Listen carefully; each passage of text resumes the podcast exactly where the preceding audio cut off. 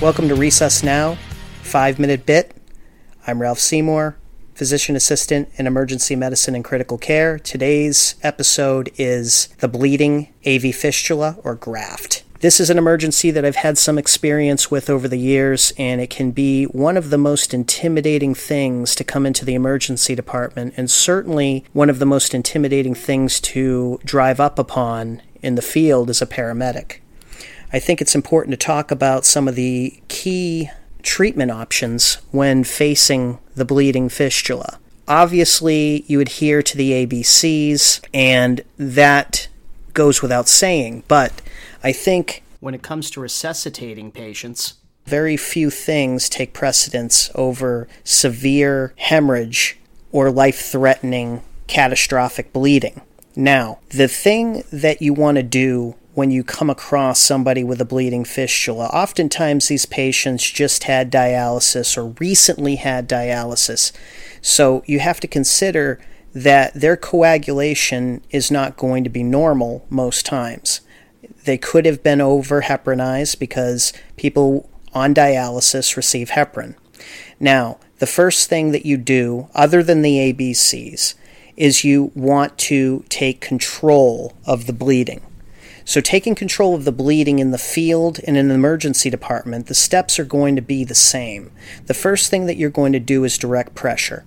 Now, direct pressure, I've found anecdotally in my experience, almost always works. You take direct pressure with some gauze right over the bleeding site, which is usually nothing more than a pinhole.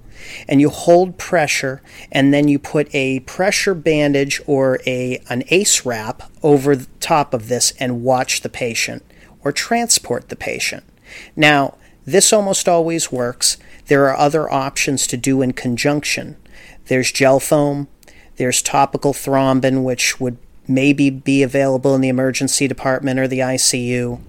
And there's Surgicel type preparation that can help with clotting. Now, in the field, if this is unsuccessful and a patient has a life threatening hemorrhage, besides the normal things that you would do, like IV access and things of that nature, you would always want to control the bleeding with proximal control.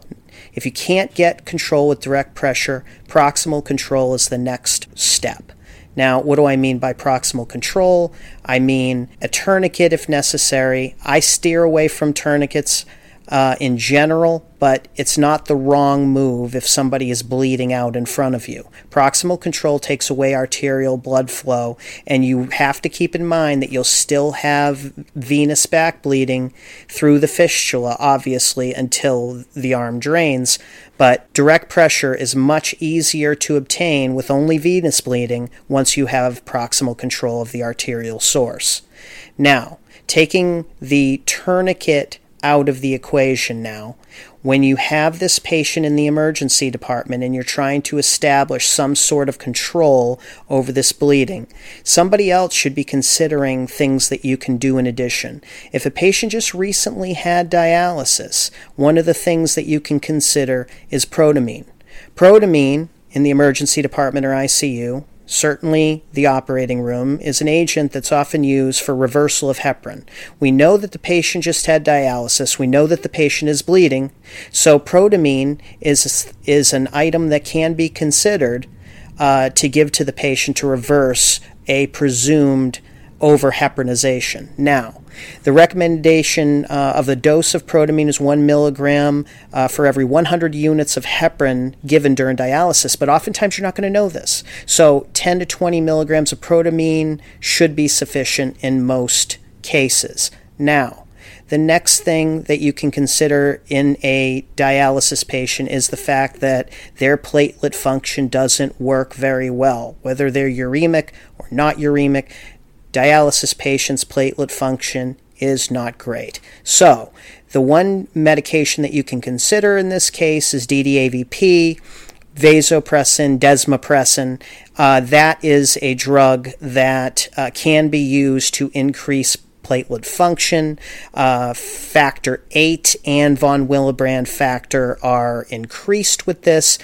And such the platelet function is much better in the dialysis patient and that will help with your bleeding problem. Now, the next thing that we can talk about is TXA. There was a case report on TXA used topically for this. I don't know of any hard evidence for TXA administration intravenously, but if somebody is bleeding out and you have quick access to it, I don't see a downside, but check with your institution or local guidelines before making that decision. Now, the last thing that I want to talk about is the life threatening hemorrhage in the emergency department. A vascular surgeon should be notified as quick as possible. You need to get them on the phone and you need to get their instruction and recommendation. The next thing that you need to do is you have to be prepared to take on this bleed with a suture. The easiest way that I found to do this is to have a team all know what their instructions are prior to starting the procedure. You'll need a suture kit, you'll need a nurse, you'll need a tech, you'll need people in the room that understand what you're trying to accomplish. The way I do it is I have one nurse put her hand above the fistula with firm pressure holding proximal control. The next thing I do is somebody else will have a hand beneath the fistula, and that will decrease venous backflow into the fistula, or flow into the fistula, I should say. And that will, once the fistula drains, will accomplish hemostasis.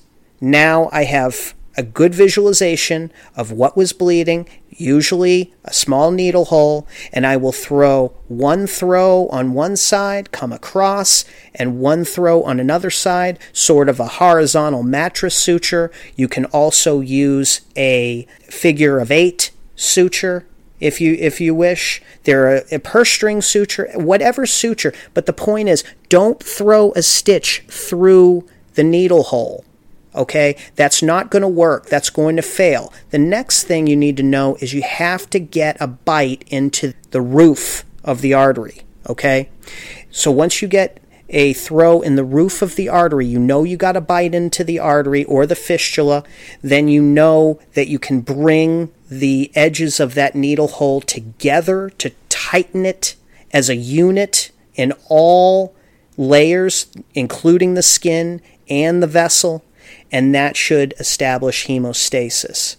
It can be intimidating. It's a life threatening emergency. You may have to institute blood products and things like that because patients do become unstable. But understand this that you have to have your wits about you when dealing with the bleeding fistula because people get intimidated, people freak out. Keep your wits about you.